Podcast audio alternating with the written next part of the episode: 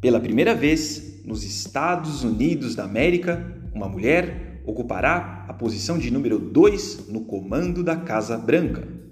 Sabemos que a igualdade de oportunidades entre homens e mulheres no mercado de trabalho ainda é um longo desafio, principalmente na política, haja vista a existência de um chamado teto de vidro que funciona como um obstáculo invisível que impede a evolução profissional de mulheres nas mesmas condições que os homens.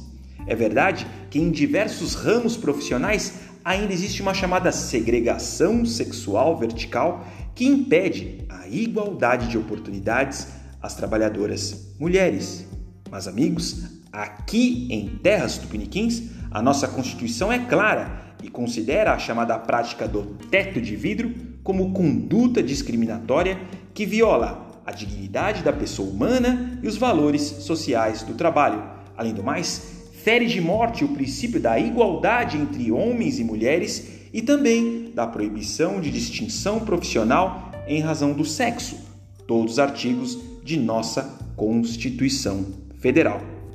Portanto, no dia 20 de janeiro de 2021, Kamala Harris entra para a história como a primeira mulher a romper o teto de vidro da Casa Branca.